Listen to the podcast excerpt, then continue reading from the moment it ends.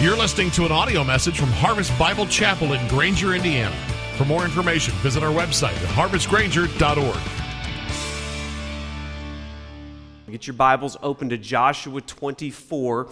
We've come to the final chapter in Joshua, and what we've been learning all along is a people, a church, a marriage, a family only go onward when someone calls them and leads them onward. We're going to see an onward leader here this morning. I love that quote that Matt put up on the screen earlier. Good intentions are worthless until they become actions. And actions only take place when we make choices. Here's the big idea of this message serving God is a choice. so much of what we heard in Matt's story were moments in time where he and his family had to make a choice. When God gives you half a heart, you have to choose to love a kid with half a heart. When your wife confronts you to step up and lead, you have to make a choice to make some changes to lead her. And so life is all about making these choices, and God has given us a choice. Serving God, moving onward with God is a choice. Do you know what that means? Wherever you are with God, however close you are this morning, it is because of your choice. Mark this down. You are as close to God as you choose to be. Does God seem distant to you? That's a choice you made. Because God has invited you to come with Him. He is marching onward. We're going to see that here from Joshua chapter 24. And uh, here's the first thing we're going to see in the first 13 verses is this God has chosen to serve His people. I want you to notice here, Joshua chapter 24. Let's begin reading in verse 1. Joshua gathered all the tribes of Israel to Shechem. Underline the word Shechem and he summoned the elders, the heads, the judges, and the officers of Israel. And they presented themselves before God. A lot going on there in that verse. What was happening? Joshua, the leader, was calling together the other leaders. This was the manifest retreat in Israel, okay? All of the officers and all of the elders, all of the husbands, all of the men gathered together to be led and to encourage them to lead as they went back to occupy this land.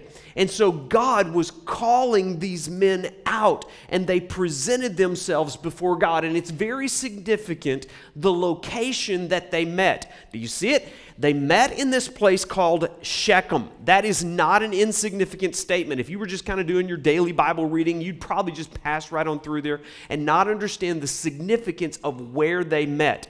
Let me show you the significance. Here's a modern day picture of Shechem. It was actually a valley in between two mountains, and it was a very prominent place in Israel's history. 400 years earlier, before they crossed the Red Sea, before they came out of Egypt, the Bible tells us there was one of the most important things that ever happened in history took place at this place. And we we read about it back in Genesis chapter 12. The Bible tells us that the Lord said to Abram, Go from your country and your kindred and your father's house to the land I will show you. A few verses later, it says that Abram passed through the land to the place where? At Shechem. When he got to Shechem, the Lord appeared to Abraham and said, To your offspring, I will give this land. And so he built an altar there and worshiped the Lord. He believed the promise. This was the initiation of the covenant promise that God would one day fulfill in Joshua chapter 24. So, all of the pages in our Bibles between Genesis 12 and Joshua 24 is God fulfilling his covenant promise to do exactly what he said at Shechem. And it was not lost on Joshua that now was the time they needed to come back to where the promise was given and remind the leaders you are people of promise. God wrote about you 400 years before. And everything that's taken place between the time that Abraham received the covenant until the time they are renewing it here 400 years later was a demonstration of the serving, loving, gracious God to do for his people what they could not do for themselves. Before those people could make a choice to serve the Lord, they had to understand the significance that God had chosen them and had served them well. And he goes into a very brief history over the course of the next few verses of all the ways they had been served by God. As I studied this, I counted 21 different verbs that demonstrate how God, through 400 years of history, had cleared a path and gone to great lengths to get them there to fulfill his promise. Just a few of those. Look here in verse 2. Joshua said to the people, Thus says the Lord, the God of Israel. Notice now, Joshua is saying, It's not me talking, the Lord is talking. And he says, Long ago, 400 years ago, your fathers lived beyond the Euphrates River. Terah, the father of Abraham and of uh, Nahor, and they served other gods. Do you understand that as Abram was serving other gods, completely ignoring the true and the living God, he was committing idolatry? He deserved nothing from the true and the living God. And for reasons that we have no ability to explain, in God's love and God's graciousness, he came to Abraham while Abraham was worshiping other gods. He broke into his idolatry, got his attention, showed him his grace, and told him, Move. Get out of the land of your idolatry. I'm going to walk with you, and your children are going to be children of promise. What a gracious, loving God. All of that is included there in the explanation of verse 2. Verse 3 says, Then I took, there's one of those verbs, I took your father Abraham beyond the river, and I led him. There's another verb. I led him through all the land of Canaan and made his offspring many. He didn't stop. His legacy continued to the next generation. I gave him Isaac. And I and to Isaac I gave Jacob and Esau, and I gave Esau the hill country of Seir to possess, but Jacob and his children went down to Egypt. Verse 5. And I sent Moses. Another gracious act. God appeared to Moses, gave him his law. I sent Moses and Aaron, and I plagued Egypt with what I did in the midst of it. And afterward, I brought you out because you were enslaved. You had no ability to escape Egypt on your own. And God continues to fulfill his promise. Verse 6 Then I brought your fathers out of Egypt, and you came to the sea, and the Egyptians pursued your fathers with chariots and horsemen and at the Red Sea. Again, you had no chance of survival. But in verse 7, and when they cried to the Lord, he put darkness between you and the Egyptians and made the sea come upon them and cover them. And your eyes saw what I did. And you lived in the wilderness a long time. It's interesting in verse 7, the only thing the people did was cried and wandered in a wilderness while God continued to make a way and parted seas and drowned enemies and went to great lengths to bring them into this land. Then in verse 8, then I brought you to the land of the Amor- Amorites, where they currently were living, who lived on the other side of the Jordan, and they fought with you, and I gave them into your hand, and you took possession of their land, and I destroyed them before you. Do you see everything that God had done? To serve them and bring them to the place where they now could make a choice. Then look at verse 12. And I sent the hornet before you and drove them out before you, the two kings of the Amorites. And just want to remind you, lest you think your, short, your swords were really sharp and your aim of your archers were really accurate, um, it was not by your sword or by your bow. Just want you to understand. I made those arrows go straight. I made those swords swing with accuracy. And in verse 13, he says, I gave you a land on which you had not labored, and cities that you had not built, and you dwell in them. You eat the fruit of the vineyards and the olive orchards that you did not plant. Everything in the first 13 verses is a reminder that God has acted on your behalf. And He's been so gracious to serve you when you were so undeserving. And it is the picture of exactly what God has done for you and I individually. I know that's ancient Israel history, and you may be yawning your way through it, but do you see the gracious hand of a loving God in your history?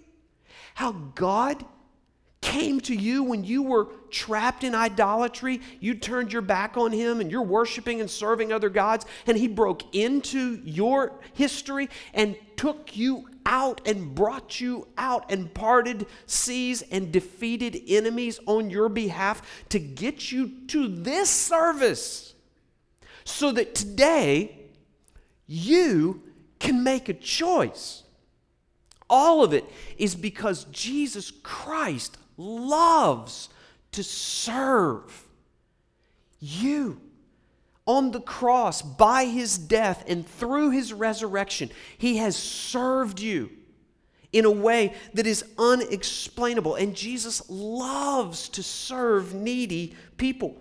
Jesus ever lives to serve, he rejoices to.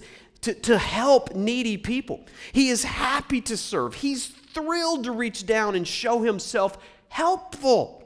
He loves to rescue. He loves to lift burdens. He loves to save. He loves to empower powerless people. He loves to clear the way of obstacles and enemies so that his people can move onward. And Jesus shows his glory best when his people need him most. And he serves his people with an un, uh, uh, an un, what I'm trying to say is an omnipotent power, a limitless power. There's no obstacle that he cannot remove. There's no enemy that he cannot defeat. And he has done those things not only in ancient Israel history, he's done those things in your history. You've heard Matt tell the stories. Do you have stories like that? Where God did things to bring you to this point? point, and the only reason that Joshua recounts the history in the first 13 verses is so he can look them in the eye in verse 14 and charge them to do this to serve God. I must choose which God I will serve. And he tells them that here in verse 14. Now, therefore, because of everything I've just rehearsed for you. Fear the Lord and serve Him. Because God has so graciously served you, you must make a choice to serve Him. Fear the Lord. That's a, a term of worship. And when we talk about service, we're not just talking about doing things for God. Service comes from an overflow of a heart that fears God. Notice it says, Serve Him with sincerity and in faithfulness, put away the gods that your fathers served beyond the river and in Egypt, and serve the Lord. I spent a lot of time this week just thinking about that word serve, and I wanted to be able to explain it to you. And I thought about all the different ways that people serve, and I, I really think it boils down to two aspects of the word serve that we need to think about here this morning. The first aspect of serving means to put yourself under a master. When we dismiss church here, many of you are going to go to a restaurant, you're going to sit down at a table, and you're going to look at a menu, and then the server is going to come to take your order. He might even say, I'm at your service. And you may say, I've looked over all the options on the menu, and what I would like to fill my belly with this morning is chicken. And what if the server looks at you and says, No, I'm bringing you steak? Would you think that was a good server? No, because what does a good server do? He takes orders and he puts himself under another person and fulfills their greatest desires, right? They don't limit your options. They put themselves under the control of another person. Now, the second aspect of serving is this it's not just putting yourself under, but it is providing what is lacking in another person. Right? You got an empty belly, and that server wants to go and provide what is lacking. You, you need some food. That server comes and, and provides what is lacking. Now, when we think about serving God, it is very important to realize, put your thinking cap. I need you to think, okay? I need you to think for the next five minutes. Can you do that? Can you handle that? Teenagers, you good? Okay. For the next five minutes, I want you to think in church. Somebody say, I didn't come to church to think. Well, try it. It'll help your worship, okay? I want you to think. There is a way in which we serve God that He cannot serve us. And there is a way in which God serves us that we cannot serve Him. Listen, when we serve God, we put ourselves under His control without providing anything He lacks. When God serves us, He provides things that we lack without putting Himself under our control. There's verses in the New Testament that kind of explain what I'm talking about. Jesus one day was talking to his disciples, and um, he said this. Actually, those verses are back there. Jesus said this in Mark chapter 10, verse 45 The Son of Man came not to be served. Now, that's an interesting verse because Joshua just preached to his people serve the Lord with sincerity and faithfulness. And Jesus said, I didn't come to be served.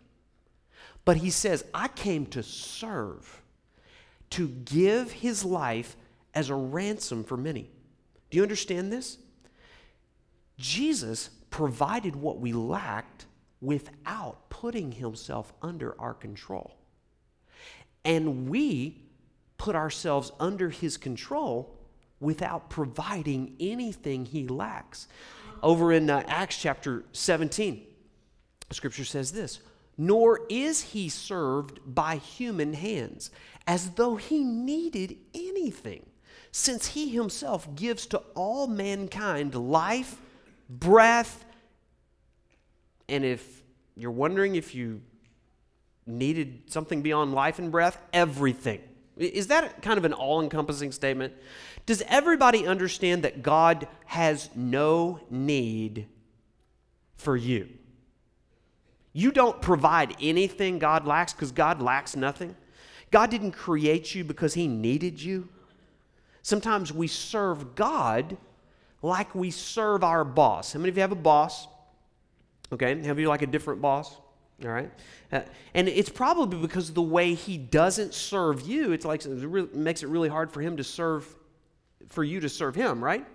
But so many times we think about serving God like we serve our boss. Your boss needs a product, this little thing coming down the conveyor belt that needs your attention, and it's going to be produced by the work of your hands. That is not the way we serve God. God doesn't need anything from you. What he wants from you is his own glory. And every time we serve God, do you know what we do? We put ourselves in a position where everything that we're doing to serve Him, we have to get from Him in order to do anything for Him. Because in order to serve Him, what do I need? I need a life. Where does that come from? Oh, that comes from God. Um, I'm going to need some breath. Where am I going to get that? I'm going to get that from God. And everything else, every calorie I burn serving God, comes from God. If you serve God in a way that somehow you get the glory, you've missed it. Every act of service is for the glory of Jesus Christ Himself. And that is why we're told in verse 14 that we are to serve Him, first of all, do you see it? With sincerity. With sincerity. What is sincerity? In some of your translations, it may even say, with a whole heart. To serve God with sincerity means that there is no gap between the way I talk about serving God and the way I actually demonstrate serving God. Some of us talk a big game. Yeah, I serve God. I go to church at least once a month. Boy, you're really burning the calories, aren't you? Right? Listen, that is not a sacrifice, right? That is a reasonable service. And when we come together, you've come and we even use the language of service when we gather together. We've gathered for the 9 a.m. worship service, right? What this is, is a demonstration of our worship before the Lord. It's our reasonable service to God. And we do it hopefully with sincerity. Now, if you come to a worship service for an hour and a half on Sunday, and the rest of your week you're serving yourself, that is not sincerity of service. Listen to me. We sin when we serve God without sincerity. And the second thing he says is serve God, see it, in faithfulness. You know what faithfulness is? Faithfulness is the default setting of a heart that is addicted to service. We do things out of habit. And if you serve God long enough, you just automatically wake up in the morning you present yourself before God, as we read there in verse 1, and we say, God, I realize my life does not belong to myself. I am not here for myself. I am not here to serve myself. I exist for you. Anything on the menu that I can bring you today is available to, to, to you. I am at your service. Is that the way you live your life? That is a life that is lived in service to God with sincerity and in faithfulness. Listen, we sin when we serve God without faithfulness. And there's one other thing. Over in Psalm 100, the Bible says this serve the Lord with gladness. Do you understand? We sin when we serve the Lord with grumpiness. And so don't think that you coming here and parking a car or holding a door or changing a diaper in the nursery somehow, bless God, I went to church and served today. Listen, if that's your attitude, you sinned when you tried to serve God. If your heart was not dependent upon Him for your life, your breath, and everything, you don't understand, first of all, to what degree God has chosen to serve you with gladness and it should be the automatic response of a heart that is sincere and faithful and glad to serve the Lord. And so we finally get to verse 15. Now, I got to tell you, this is the 15th week we've studied the book of Joshua. I have been waiting to preach this verse for 15 weeks. This is one of the most famous verses in the Bible. Some of you have this verse painted on your walls at home. You've got a plaque, you've got a welcome mat. How many of you have this verse somewhere hanging in your home? So, anybody willing to admit you have a tattoo of this verse somewhere on your body, right? Some of you, next generation, I don't know. But anyway, this is one of the most famous verses in the Bible, and here's what it says If it is evil in your eyes to serve the Lord, the word evil, that's a, that's a pretty strong word. Can, would it really be true that somebody would think you're doing an evil thing by serving God? If it displeases you in any way, is what he's trying to say if somehow you're irritated by serving God, if you think God is asking way too much of you, great. We'll give you an off ramp, and here's your off ramp. Choose. Choose this day. Choose this day whom. Choose this day whom you. Choose this day whom you will serve. Take any available off ramp that you want. If you think it is unreasonable or if it irritates you in any way to serve the true and the living God who sent his son Jesus to serve you on the cross by providing forgiveness and atonement for sin and a better life and a home in heaven to live in a city that you did not build, if you think that's unreasonable, Fine. Choose any available God you want to choose that somehow you think is going to treat you better and serve you more than the God who has done so much to bring you to this point in your history. Choose this day whom you will serve. Whether the gods of your fathers, remember those guys 400 years ago? If you want to go back to those guys, fine, go do that in the region beyond the river. Or here's another option, here's another exit ramp for you. The gods of the Amorites, those were the contemporary gods that they all had access to. They could go to the Amorite mall and pick out any god that they wanted to choose. New gods. So you got old gods or new gods.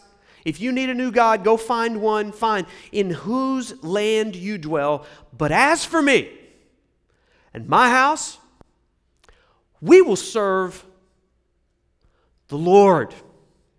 Now, I got to tell you, the rest of this message is focused on you as an individual.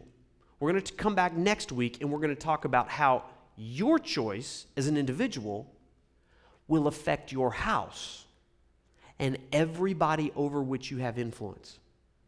But I want you to think carefully about the choice that you're about to make. Before this service is over, everybody's going to make a choice. Think about this choice. I must choose decisively. I must choose decisively. Do you understand? God has given you a real choice. I am fully aware of Ephesians 1 4 that says that even as God chose us in Him before the foundation of the earth. I, am underst- I, I completely understand the sovereignty of God. I appreciate and love and preach the sovereignty of God. But the sovereignty of God and God's choice of me does not remove my responsibility to choose Him. And the very fact that I would have any desire whatsoever to even contemplate choosing God is an evidence that He is already in process of showing himself gloriously gracious to give me a choice. But I must choose decisively. And do you know who I have in mind right now? It's some people that I love in this church. And you come and you contemplate and you think about and you count the cost and you're wondering what life will be like if I really made an all encompassing, all determining decision to serve the Lord. And you've been thinking about it for weeks, months, years, but you haven't made the choice. And just like Joshua looked at those people, I would say to you, make up your mind. If you choose to serve the true and the living God, you cannot serve any other available gods. Old gods, new gods, if you choose the true and the living God, you can only have Him and Him alone. Make the choice, make it decisive. One of the most frustrating conversations I have is with people that start to talk about their relationship with the Lord, and I ask them, like, when did you choose to follow and serve the Lord? And they're like, well, I don't really know. I just kind of always just kind of been around church and I was born in a Christian family and I just kind of grew up in church and I just kind of I just kind of always been a Christian. No. You've always been a dirty rotten sinner. And at some point you have to choose to accept the forgiveness so that you can be a forgiven dirty rotten sinner. And that happens at a specific point in your life. It may have happened very young. You may not even remember exactly when it happened. But you can look and say, The choice has been made. I am moving onward because of this all determining decision I have made. I'm rejecting the offers of other gods. I am choosing to serve the true and the living God. I'm asking you, have you made the choice? If you haven't, we've got about 20 minutes left in this service. My prayer, my heart's desire is that you would choose to serve the Lord. If you've never made that all determining decision. Now, listen, I'm also talking to people where you do know there was an all determining decision made. You were five, you were 15, you were 55. But do you understand that that one choice will govern a thousand choices you will make on a daily basis? My undergraduate degree, might surprise you, is not in theology, it is in technology. Yes, I have a 1989 degree in technology. The main thing I did in my degree was I learned the COBOL programming language. So if you need any programming in the COBOL language on your iPhone, done, I'm your guy, okay? Now, as I was learning to program computers, there was a tool that I was taught that is a very essential tool in getting a computer to do what you need it to do. It's called the if then statement. How many of you this, you, this chart looks a little familiar to you. You remember this? How many of you, this actually scares you to even look at, the, there's a little shriek about to come out. It's like, uh, I never get that. This is called a Boolean statement. See what I did there? Just wanted to use my 1989 technology degree there for a second. You see the, see the big diagonal there the, where the A is? That's a condition. And so the computer looks at the condition. And if A is true, then the computer is going to do one thing. If A is false, the computer is going to do a different thing. Now, believe it or not, you use this every day in your life. You check the weather.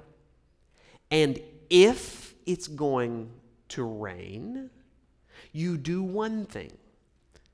And if it's not going to rain, you do another thing.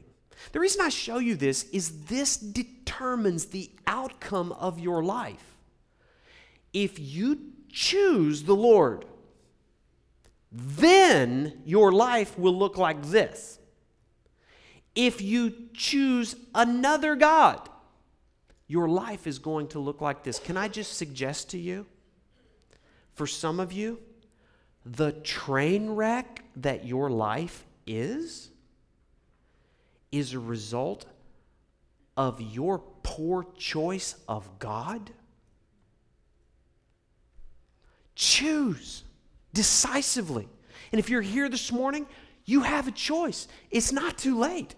The Lord has brought you through the history of your life as at this point, this is your Shechem. You have an opportunity. Not only choose, but choose this day. Some of you are procrastinators.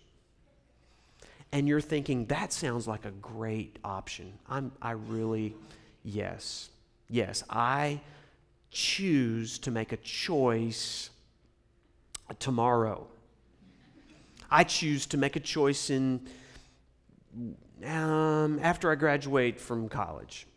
I choose after I get married. Listen, choose this day. What is this day? This is Sunday. It's May 22nd. Do not let another day pass before you make the choice to serve the Lord. It's this day. There is no guarantee that you will get another day to make the choice. Make the choice.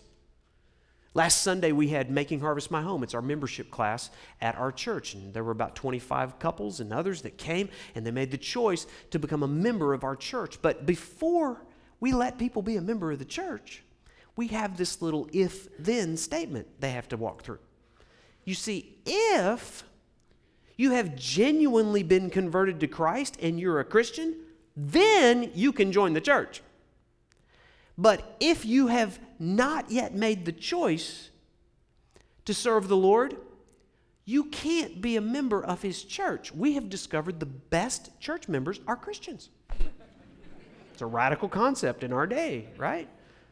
The church is made up of people that serve the Lord, right? And you would be surprised at the number of people that come and want to be a part of a church, but they don't want to be a part of Christ. And so, one of the things that we do in there is we challenge people Have you made the choice? Can you see a point in your life?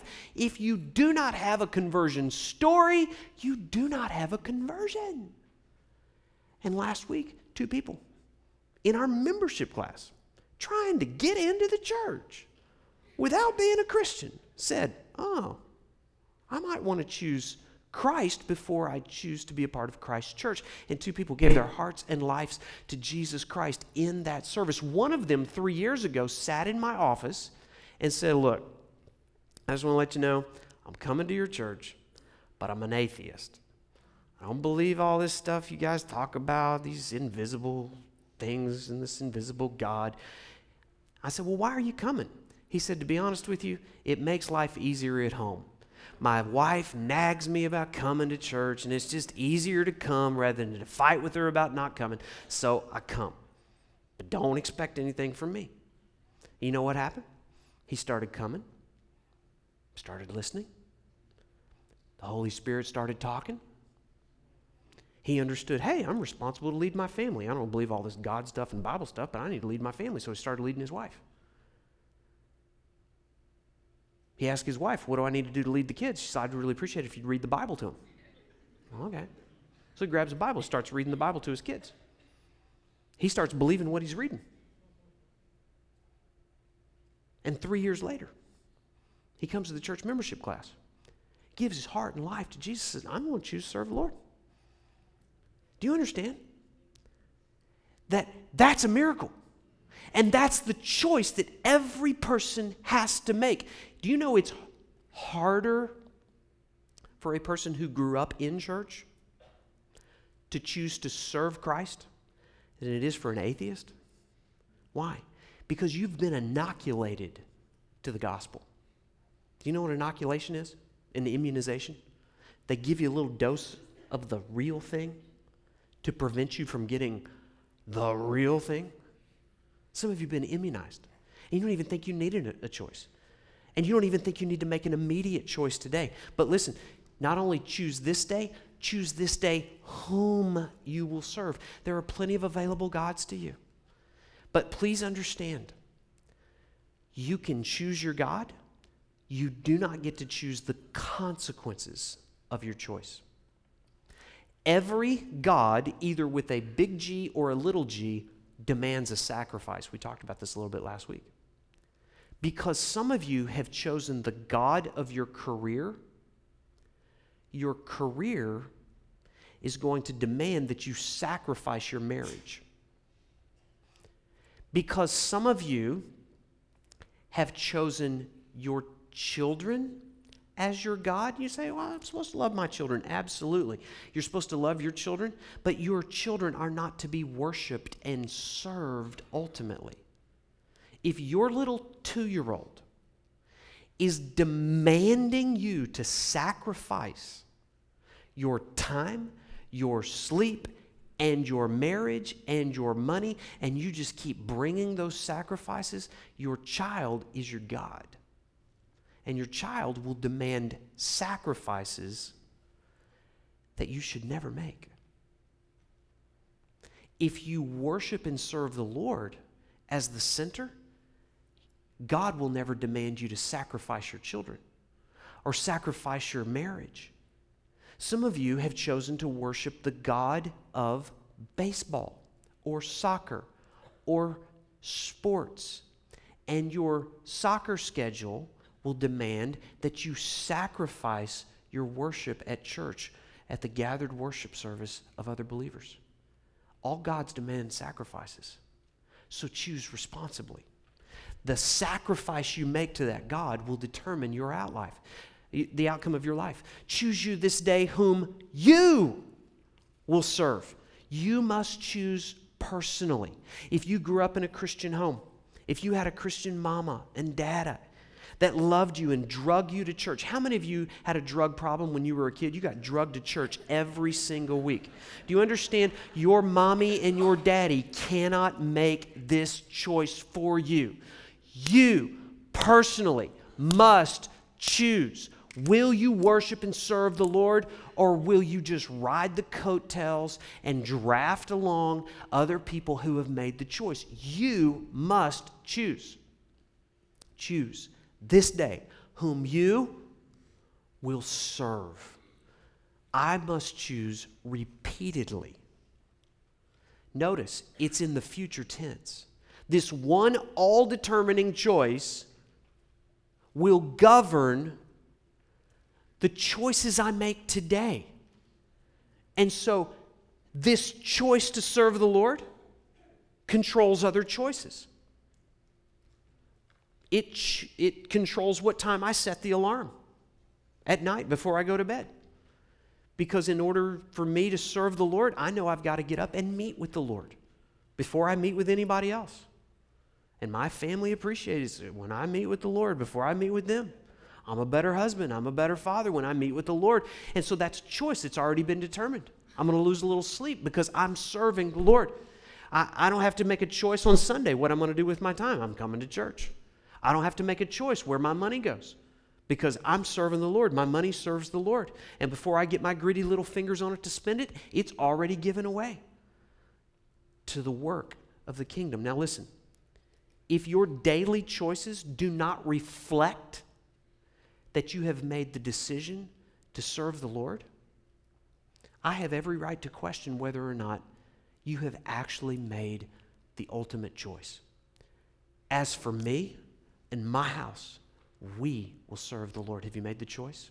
I want you to bow your heads right now. Nobody looking around. This is an important moment. Some of you have been coming. Some of you have been listening. Some of you, for 30 or 40 years, have been in churches, but you cannot look back at a point in your life and say, I have made the choice. You've just gotten caught up in the current. Have you made the choice? As for me, in my house, we're going to serve the Lord. If you've never made that decision, I want you to choose Christ right now in your heart of hearts with heads bowed and eyes closed. Talk to the Lord. Present yourself before the Lord. Say something like this Lord, I have worshiped and served every other God but you. My heart is bent away from you. My appetites are for things other than Christ. But I've heard your voice today. You've spoken. And I understand that you have served me so well as Jesus gave his life on that cross. And today, I choose Christ. Thank you for the offer of forgiven sin.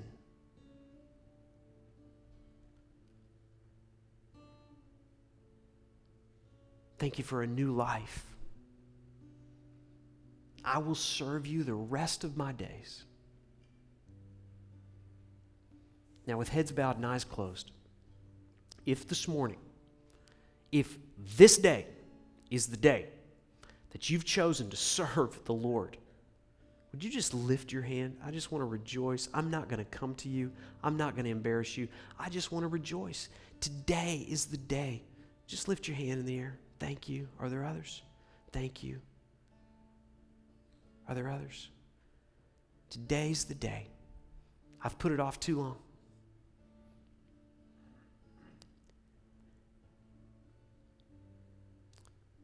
In just a moment, Matt's going to lead us in a song. We're going to close the service. And I'm going to invite those of you that just lifted your hands to come and tell one of our pastors that today is the day that you've chosen to serve the Lord and the rest of your life belongs to Him.